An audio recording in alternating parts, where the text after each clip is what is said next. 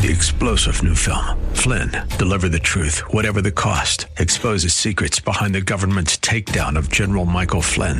Flynn knew what the intel world had been up to. He ordered the first audit of the use of contractors. This set off alarm bells. He told the truth. He was the most dangerous person for Donald Trump to hire. They had to get rid of Flynn. Flynn, deliver the truth, whatever the cost. Available now. Watch it today. Go to salemnow.com. Salemnow.com. He spent over 40 years in and around the restaurant industry. He's been an owner and an operator.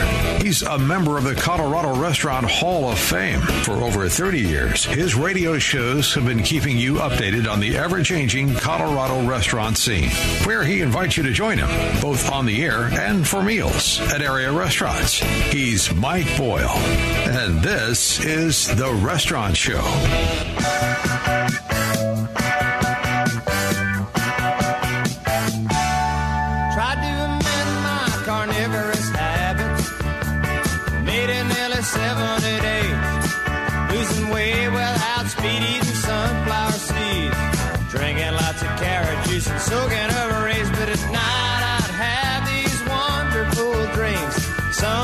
Sensuous treat. Not zucchini, fettuccine, bulgur wheat. But a big warm bun and a huge hunk of meat. Cheeseburger All right, let's get it on. It's 406. I'm Mike Boyle, and we are back for the second hour of the restaurant show every Saturday, 3 to 5, every Sunday, 10 o'clock until noon. I'll be back tomorrow taking your calls 303 696 1971. 303 696 1971. Um, Oklahoma got beat by the University of Kansas. Those are words you don't hear very often. First time in, I think it said 18 years. So I was just thinking, maybe our CU Buffs have a shot against number 23 UCLA today. They're 4 and 3. That would be the Buffs. They're 4 and 3. The next 5 games four of them are against ranked teams. So uh, hopefully, out there in that nice, warm Pasadena Rose Bowl, California sun, the CU Buffs will be able to beat UCLA. Up in Fort Collins, the Rams are taking on the number 18th ranked and undefeated Air Force Academy Fighting Falcons. World Series is going on. Texas is up one game to none. Nuggets started their season by beating the Los Angeles Lakers earlier this week. Um, wouldn't that be nice? How about a repeat? How about uh, how about another NBA championship last year, first one in 47 years? How about getting two in two years? Uh, and of course, tomorrow the Broncos take on the Kansas City Chiefs at Mile High Stadium or whatever we're calling that place now. Uh, I saw an article where Taylor Swift and Travis Kelce should eat and drink while in Denver for the Chiefs game. Well, uh, they got in earlier today, and my guess is that the Chiefs probably have some meetings Taylor Swift has announced that she will not be in town for the game, but uh, I think what I might do a little bit later is go over some of these restaurants just to maybe give you a few places that uh, you might enjoy. But later in this hour, we're going to speak with a guy named Jim Shockey. He has a book out called Call Me Hunter.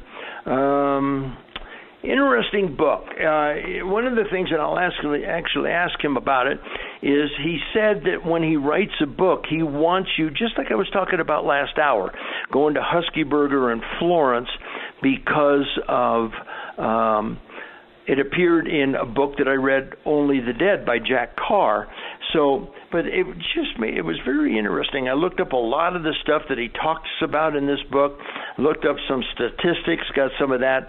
It, it was it was it was very very interesting. So we're going to talk with him and review his book Call Me Hunter because we talk about restaurants, travel, movies, books, sports, or whatever we feel like talking about. Want to remind you on my website, MikeBoyle, pardon me, dot com, there is a new blog about packing for travel, and you will see on the homepage a link that you will be able to click on that will get you to the podcast for the show, the show that we are doing right now.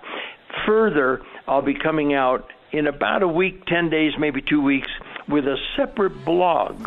We're going the blog route, so we'll have the shows in Colorado Springs, the shows in Denver, and a blog, and uh, we'll make sure that you know how to get a hold of that. When we come back, I had to return a book this week to Amazon, and I'm going to tell you about the experience when we come back on the restaurant show. The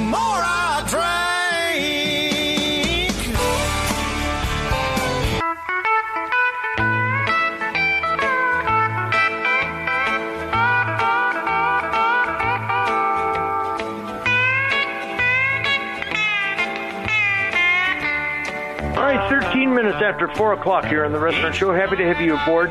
All right, I have, you know what, it takes a lot to make Mike Boyle speechless, okay? so, I had lunch with Justin Adrian.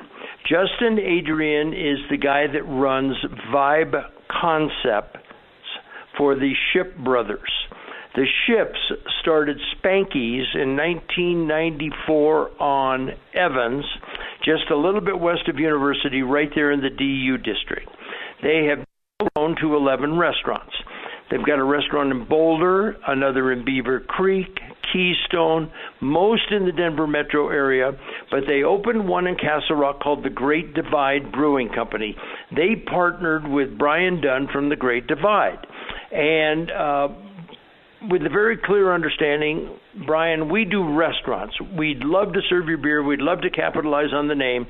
So they put it together. I had lunch with Justin last week. And uh, I actually told you about it a little bit last weekend. And anyway, we got talking about books. He told me that he is more of an audio book guy. Um, and I think we know that they have become very, very popular. People can listen to them while they're jogging, riding their bike, sitting waiting for a bus or whatever. He told me that he is listening to Green Lights, like a green light, Green Lights by Matthew McConaughey, the actor.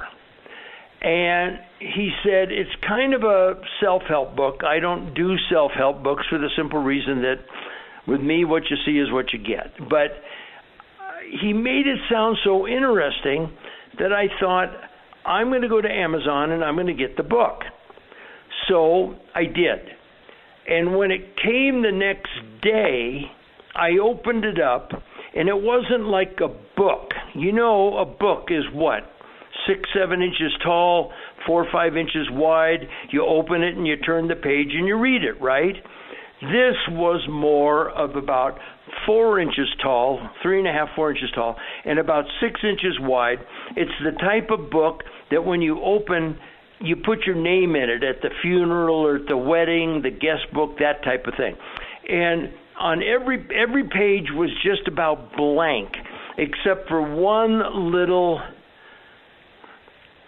hint to help you enjoy life.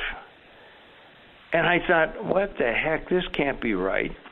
So I was telling a listener, and he said, Well, you didn't get the book. And I said, I went online. I said, You go, and I went online again. I looked, and it's the book. I said, I know what a frickin' book looks like, but this ain't a book book. And after nosing around, I find out that I've got this 128 page journal well, I don't keep a journal. And the book is a 320 page reading book. I see that it's four hours of audio book, so I know that it's got to be about 300 pages or so.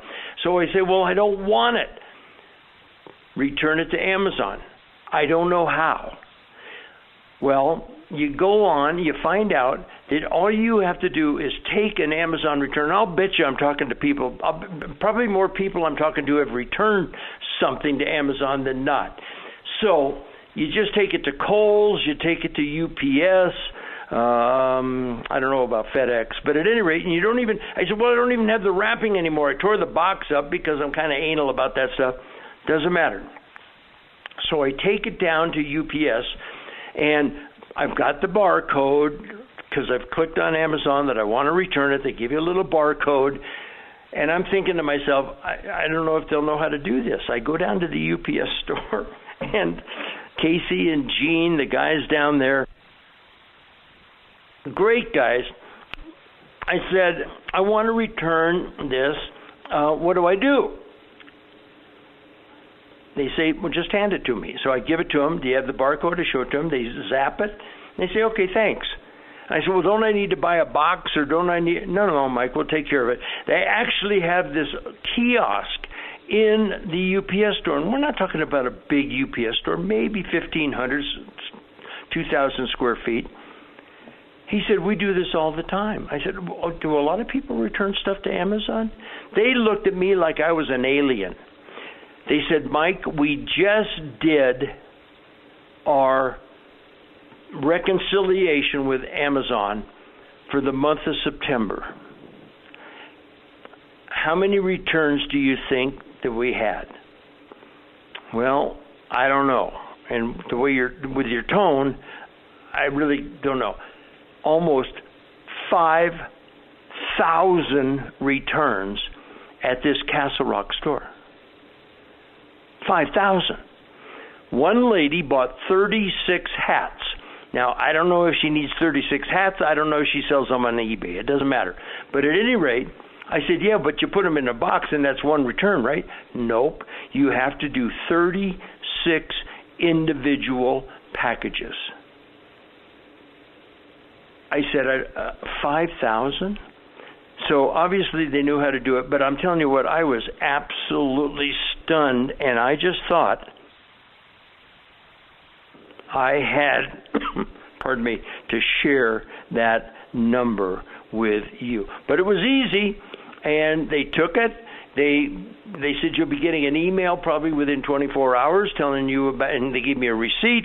They told me within 24 hours I would be getting a acknowledgement of my money back, and I got the email. Now I haven't bothered to take a look at my credit card to see if it's if I got the credit, but I, I just thought, my God, 5,000. How many UPS stores are there in the country? How many Kohl's clothing stores are there in the country taking these returns?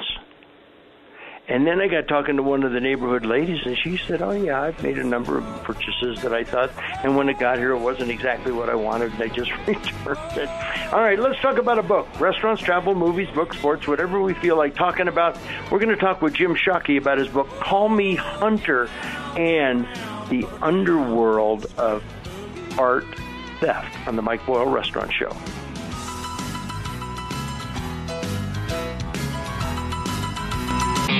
All right, welcome back to the Mike Boyle Restaurant Show, where we talk about restaurants, travel, movies, books, sports, whatever we feel like talking about. You know what? We're going to talk with a guy named Jim Shockey. Jim Shockey has a novel out called Call Me Hunter. It's his debut novel. He started writing it in 1997 at the age of 40. So he is now 66 years old. I figure we better get him on. We better do a good job with this interview because if it's going to take him a quarter of a century to knock out books, I'm not sure he's got another one in him. Let's get him on the air. Jim, welcome to the show. Uh, thanks. And I'm 65. I don't need the extra year added on. Well, still, if it takes you 25 years, you'll be 90 before the next one uh, comes out. Yeah, thanks. I appreciate I, that. You are a lesson in tenacity. Um, one of the things that really got me about your book, Call Me Hunter, is you said you wanted to write a book that inspired people to stop and think, to maybe do a little research, to maybe look around, to maybe hit Google, whether it was about the subject, a place, and your book inspired me to do that. Do I recall reading that as being part of your inspiration?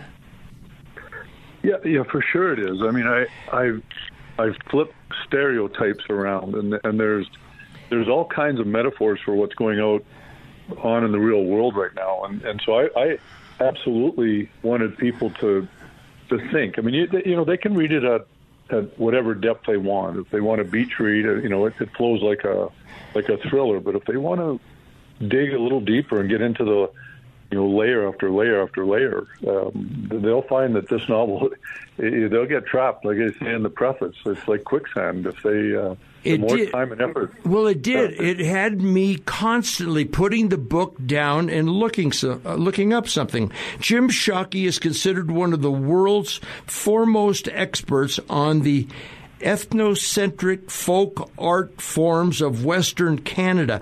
I didn't even know what ethno uh, ethnocentric folk art was, but let's get into a little bit bigger picture. You know, I really, I think the stories of the Nazis looting art are well documented. They're legendary. Art is still being recovered. We've heard reports that Russians are doing that presently in Ukraine. I've had Steve Berry on talking about the uh, Ghent masterpiece in Belgium and how one piece has never been found. Many people have seen The Monument Men with George Clooney, the movie, about recovering many pieces of art, and the Ghent masterpiece was focused, uh, was part of the focus of that. And, and I've read, Jim, that art theft worldwide behind drug trafficking and human trafficking is the third largest criminal enterprise in the world, somewhere around six, seven, eight billion dollars of art is stolen a year.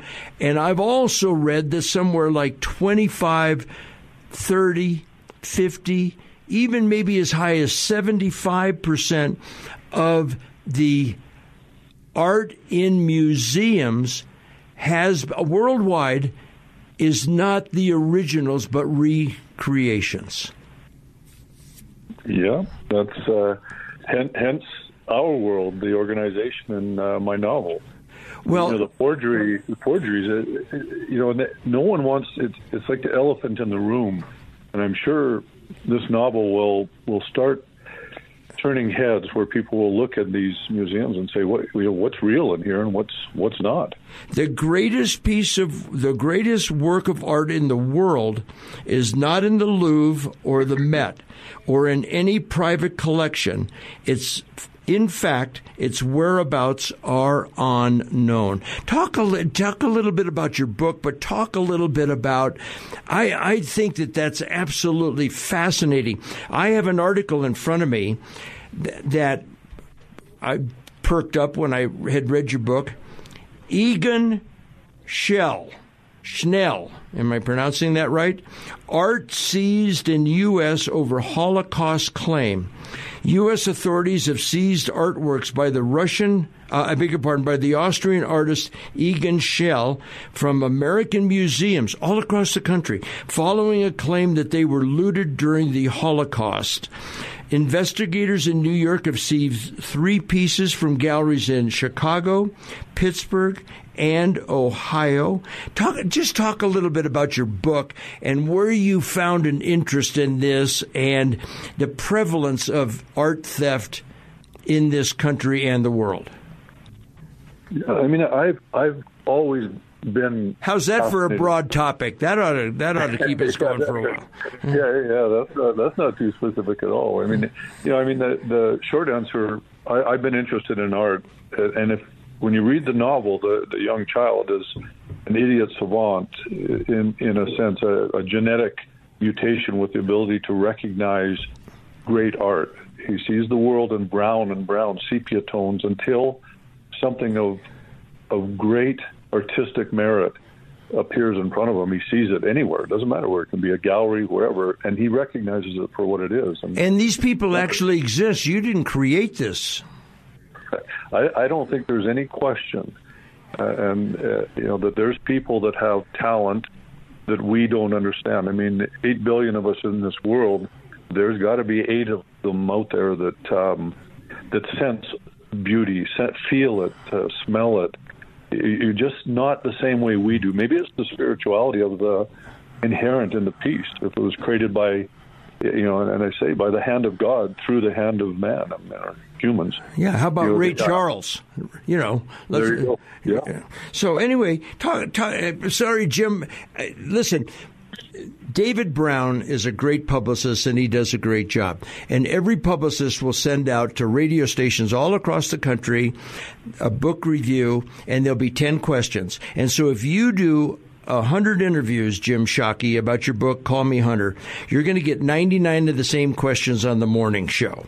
And that's why I read the book, and that's why authors generally, you may be the exception, generally enjoy being on the show because I've read it and it leads me into something else. And I'm going to ask you stuff that maybe you're not going to get asked on on other interviews. So, I, I love it. That's perfect. I love it. so it, tell the listeners about this child with the rarest of gifts.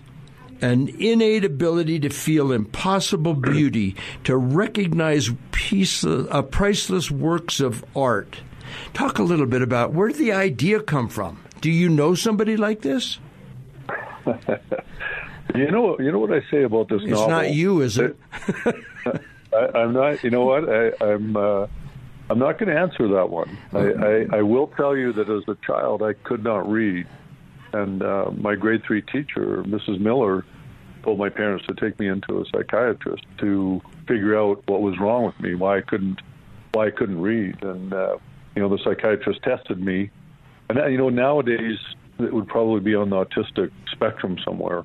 But uh, what he discovered, like many people that struggle in school, it's not because they're unintelligent. Uh, you know, they can be dyslexic. They can be, they can have any number of other learning disabilities, but it doesn't mean that they're unintelligent. And when he tested me, he found out that uh, that that certainly was not my issue. The issue was I didn't want to read books, you know, about Dick and Jane and Spot running up and down hills. You know, I, wa- I wanted I wanted to go to the library. I didn't even know what a library was at that point, but uh, that's what the psychiatrist told my parents. Take to a library, and, and and I think many people listening right now went through this in school. They they it wasn't recognized.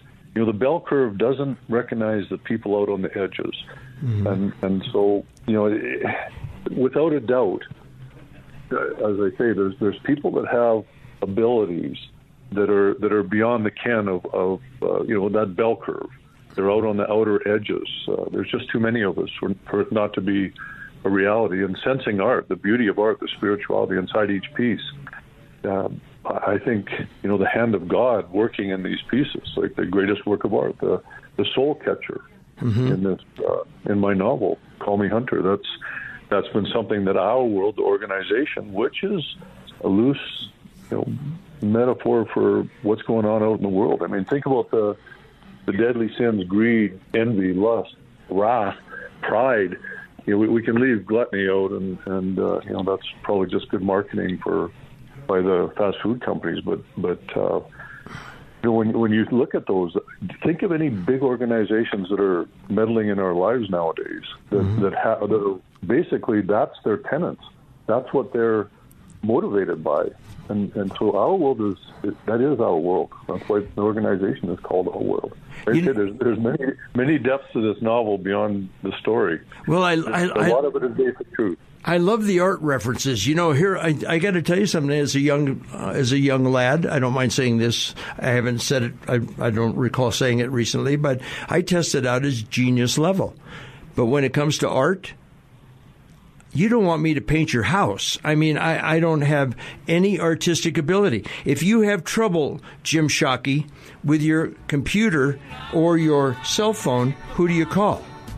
Your 12 year old. Yeah, And, yeah, and, exactly. and, and so, yeah, I, I, I think that that is fascinating. We're talking with Jim Shockey. He's got a book out called Call Me Hunter. And we've got to take a break. But when we come back, Jim, I'd like you to take people through the book. And I want to know is there an organization that you've created in this book? Does it truly exist? We'll be right back. All right, welcome back to the Restaurant Show. We're doing a book review with Jim Shockey. Jim Shockey is a Canadian writer, worldwide adventure, wilderness outfitter, television producer, and host. Got him on the line. We're talking about his book, Call Me Hunter. Uh, it just recently came out, and uh, let's do this. Let's find out from Jim. We've got we've nibbled around the edges, but in the book, Jim, you have an organization called our world.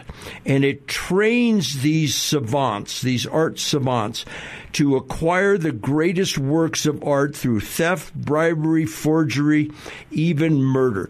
Is there such an organization, uh, or is that bringing a bunch of fragmented art thieves around the world together in an organization? Go ahead and touch on that. Yes, I mean, well, I mean, the, the short answer is this: this book is based on fact. You know, and I, what I, you know, tongue in cheek, I'll tell people it's 80% truth, and the 20% that would put anybody in jail, that's the fiction part. Mm-hmm. You know, nudge, nudge, wink, wink. Yeah. But, you know, and I suppose, you know, I'm not, I'm not going to answer the question directly because I believe, well, let's, if something untoward happens to me, then, uh, then it'll really make it a mystery. Uh, but, but I, I don't, I don't think there's any question that organizations like this exist. And, and like I said earlier, just look at the seven deadly sins, and are, you can we can all look around us and and name organizations that are motivated by those, you know, those those vices. And and I I strongly believe, 100%, uh, that that's that's going on. You said it earlier. Up to 75% of the art in in or in institutions are are fake. Academics are judging them, but academics aren't necessarily qualified. There, you know, there's been several movies recently that have uh, that have talked about that, and I'm, I'm not I'm not disparaging academics because obviously they're a vital part of the process. But if there was an organization like this, and when you look at the number of these the forgeries, the amount of money that's involved, you know, I mean, whenever you have that kind of money, you're going to have criminals taking advantage of it, and uh, so you know, I won't answer it directly, but I, I will tell you that it's uh, this novel is based largely in truth and fact. You know, uh, I, am I'm, I'm a big fan of Daniel Silva. I don't know if you've read Daniel Silva. Um, he has a character, uh, Gabriel Allon. Gabriel Allon was with the Mossad. Uh, charged with Golda Meir in Operation Wrath of God with avenging the murder of the Israeli Olympians in Munich in 1972. Sure. He yep has progressed to the point where he leads Mossad, retires from Mossad, but he is an art restorer. Are you familiar with the books? Are you familiar with the character? Yeah, yes, I am. And and he is a guy that is brought in to restore the original works of art. I mean, if Michelangelo is going to paint something, it's probably got a little bit of wear and tear on it right now. So he will be brought in to restore, but there's so many cases where he will be brought in to restore what is reputed to be, reported to be an original and say this is a fake. And it's amazing he just has this innate ability and there are people that can do that, and and you you've created one in your book, Call Me Hunter. Yeah, several uh, that that have the ability to recognize that, and to varying degrees. And I mean, if you look at savants, I mean, Google it. These people, it's incredible. Some some have the ability thrust upon them, get, get hit by lightning, and suddenly they can play Beethoven, and they've never used a piano in their life. Uh, people that can read you know, 100,000 words a minute. I mean, an hour, ridiculous. I mean, you know, these people do exist, and and there's no question that there's people that that have that innate ability to recognize when something is real or not real. You know, that is quality or not quality. That's, I mean, let's face it, that's what art is. We just listen to people that tell us that's great. Well, we and, well, well, and we've all been to a flea market or an art gallery where there was a price tag on something, and the artist said, "I want." X number of dollars for it. Let's put a number. I want a thousand dollars for it. And you say, well, I'll I don't want to insult you, but I'll give you five hundred dollars. I think it would look nice in my house. And the artist can say, I need the money, I'll take it. Or the artist can say, well, it's worth a thousand dollars. Well, not to me. What's the old saying? You can have the best product in the world, but if you can't sell it, you've still got it. So the value is placed by the market. There was a theft in Boston in 1990. The art that was stolen was reported to be worth $500 million. Now, that's a number that's completely that's incomprehensible to me and, and, and for for art and yet there's people out there that will pay it so talk about how this young man who saw everything in browns all of a sudden is recruited by an organization without you know we don't want to we, we don't want to tell them we don't want to tell them who done it but but it, it, draw the listeners in with the plot if you would please. Yes, it, there's an organization that, and it, it's in the novel is is uh, founded by the original Sotheby, uh, which you know he sold he sold books is what they originally started back in the 1700s to Louis the Fifteenth, I believe, mm-hmm. and but there was a second wing of the of of that that enterprise that was a little more nefarious, where they were looking for these great pieces of art, gathering them together, then having an auction with the wealthiest people in the world, the, the, the true obsessed collectors that also have the money to buy those pieces. So they never got out into the public. This wasn't a public auction. This is only invited guests called The Gathering. And this organization has been around for two, three hundred years now.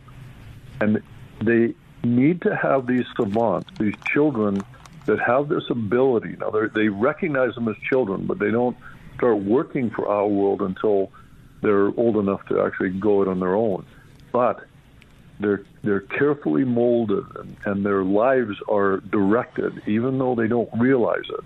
The parents don't realize it. It, it depends where they are. And you know, behind the Iron Curtain in the day, they would just take these children, and that was the end of that. Goodbye. You know, cry, cry, and and they're they're ours. Mm-hmm. And they then train them in in this world of art to, to not they already have the ability to recognize, but now how to how to change it, how, how to flip and, it, how to how to and how to acquire how to together, yeah. Yeah. how to acquire it, and not necessarily in in illegal methods, obviously, and and without letting anybody know, because if it's that great a work of art, and suddenly everybody knows about it, the price goes up. Just like your treasure you found in the uh, in the antique store. Mm-hmm. You know, it's a thousand dollars, but uh, you know, buy it for five hundred, but it's actually worth five thousand dollars. And this this is what they do: is they they use these almost like uh, cormorants, you know, that they send with a ring around their neck to dive down into the into the water, and and they bring the fish back, but they can't swallow the fish. Well, that's what these these children are are slowly manipulated to enter into the our world fold as operatives, uh, and that's that's what Hunter, the young boy that starts the novel, that's his. Um, he's he's an operative with our world, and once they're operatives, they also get their code name, which is was Icarus. Mm-hmm. And and so what you what you do is you follow this young lad through his life, but he's and this is this is where it gets complicated on the on the writing side. That's there's second person perspectives all through Call Me Hunter and third person, but second person is Icarus, Hunter, and the you know he's also Chizu, Man of Swords. He's telling a young lady, Nyala, who's the protagonist, her story. So this is how it all begins: is Nyala finds a manuscript in her mailbox, and she's a young journalist in uh, North Carolina, and, and starts to follow, read this manuscript, and realize it's a, it's about her. It's somebody telling her her story. Now she doesn't know her past. She was found on a police station, you know, in the front front steps with with a handwritten note and all wrapped in mountain goat wool.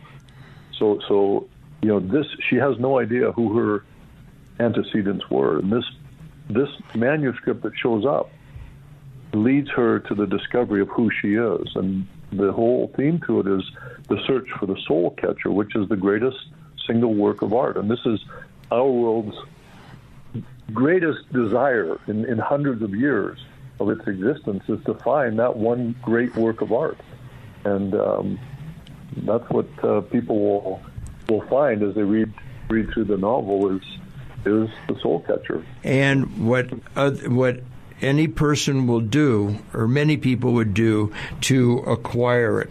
His name is Jim Shockey. The book is called Call Me Hunter. I'll tell you this, folks, it's thought provoking, and there were plenty of times in the book where I would read two, three, four pages. I was maybe a little tired, dozed off, picked it up the next day and said, whoop, I may have to go back a couple pages just to get myself caught up on it. But you know what? We go to museums, we look at art, and we think that we are looking at art that has been acquired according to the Carnegie Museum in an ethical, legal, and professional requirements and norms, but a lot of cases that is not the case. So, hey Jim, thanks an awful lot for joining us, and uh, and um, I appreciate. Uh, congratulations on after 25 years getting the book published, and hopefully it will do well. Hopefully we can help push it a little bit for you. It comes out with Simon and Schuster, and uh, folks, I think that, like he said, his when we started the interview, his goal was to make you stop and think and maybe reflect. And I think that the book certainly accomplishes that. Jim, thanks an awful lot. I hope you enjoyed the interview. I enjoyed having you. Yeah, it was wonderful. As you said, thought provoking. I appreciate it. All right, Jim Shockey, call me Hunter. Simon and Schuster. It's out now. Check it out. I think you'll enjoy it. We're going to go ahead and take a break on the Mike Boyle Restaurant. Travel, movies, books, sports, whatever we feel like talking about. Show.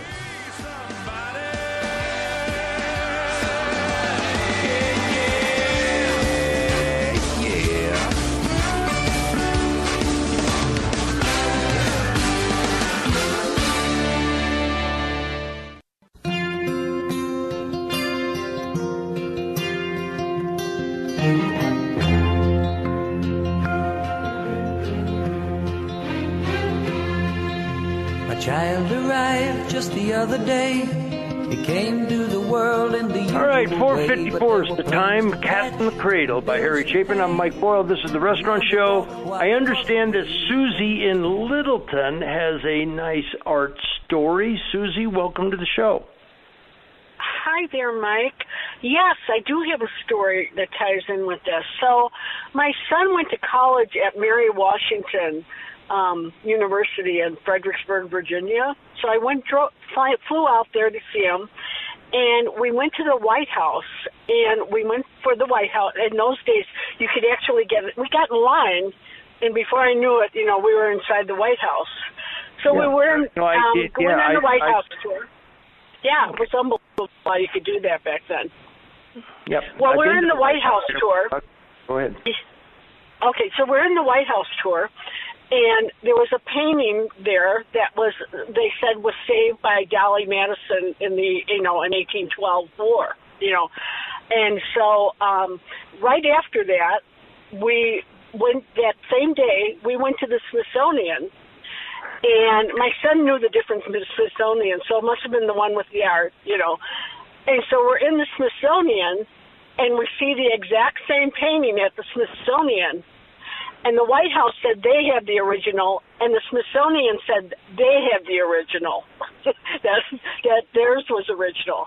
So my so my son, and who's very sharp, he's the one who noticed it. So we went and reported it um, to somebody. You know, there was like an information desk or something at the Smithsonian, and we reported what had happened.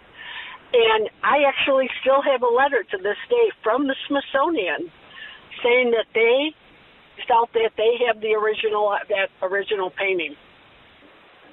Interesting. So both the well, White House and the Smithsonian were saying they had the painting. I can't even remember what the painting looked like. You know, I don't. I can't remember if it was a portrait or what that painting was. But I'm sure if I refer back to that letter, you know, it says it in the letter. Well, you know, it's it's interesting because there is so much, and apparently people that are uh, art knowledgeable. And in the interview, I referenced Daniel Silva and um, Gabriel Allon in the books. He's an art restorer, but apparently the counterfeit art business is so incredibly lucrative that museums all over the world buy these pieces, display them as the original, and hope that Susie and her son don't walk into that museum having seen the same piece of art across town an hour before. But it, it, it it's really fascinating about uh, if you look into the art world, the amount of pilfered art, and so much of it is so expensive and so rare that there's really no market for it. But people that have a tremendous amount of money will do anything to acquire this art, and then maybe they can display it in their house, but they certainly can't let people know it because so much of it's pilfered, so much of it's counterfeit. I, I just found it very interesting. The book since he's gone, I will say this: the book was a difficult read. It, it, it was kind of a tough read, but it was very interesting about um, about this organization, and it's supposedly the most expensive, the most valued piece of art in the world, the Soul Catcher. Nobody even knows where it is. So um, wow. that's a great that's a great story, Susie. Thanks for sharing it. And yes, yes uh, I remember back when I was a little guy, you didn't even have to sign up for tours of the White House. Really, I remember going with my dad, and uh, yeah, he knew a couple of people, and we just walked right into the White House and got wandered around and got to see it. And um, those days, I guess, are over, wouldn't you say? Yes, they are. I think for sure. Susie, thanks, thanks for listening. Nice okay. to know you're out there in Littleton. I sure appreciate you. All right, folks, we are just about out of time. Want to remind you that Matt Dunn from um, uh, Matt Dunn is coming up with. Uh, taking over for Randy Corcoran today. I'm sure he's got some interesting things on the political scene. We want to thank him for braving the snowstorm to get to the station. I want to remind you to get your ballot in. I voted no on HH. I want to keep my Tabor refund. It doesn't matter whether or not it's a significant amount of money. You can do a better job with it than the government. I voted no on 5A, 5B, I would tell you this that if your school district, if your school board is asking for more money, tell them no because it doesn't matter whether it's a school board or a governmental agency, they just are like alligators. They just want more, more, more and with very little accountability. So that's my advice. You do what you want to do. Folks, that's the end of the day. I hope you have a great rest of your day. I'm going to stay in, watch CU football, relax a little bit. I'm going to listen to Matt Dunn. I always listen to the Randy Corcoran show.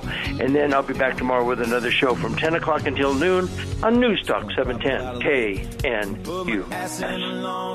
Toes in the clay, not a worry in a world of PBR on the way. Life is good today. Life is good today. Three star general Michael J. Flynn, head of the Pentagon Intelligence Agency, knew all the government's dirty secrets. He was one of the most respected generals in the military. Flynn knew what the intel world had been up to, he understood its funding. He ordered the first audit of the use of contractors. This set off alarm bells. The explosive new documentary, Flynn, Deliver the Truth, Whatever the Cost, and covers the facts behind this scandal. Flynn told the truth. He was the most dangerous person for Donald Trump to hire. I find out the worst enemy that I'm going to face in my life is right here in America. They took my assessment and they wanted me to change it. And I was like, I'm not changing it. They had to get rid of Flynn with in depth interviews, archival footage, and never before seen personal records of the man behind the headlines. I just felt like I was drowning. Flynn, deliver the truth, whatever the cost. Available now. Watch it today. Go to salemnow.com. Salemnow.com.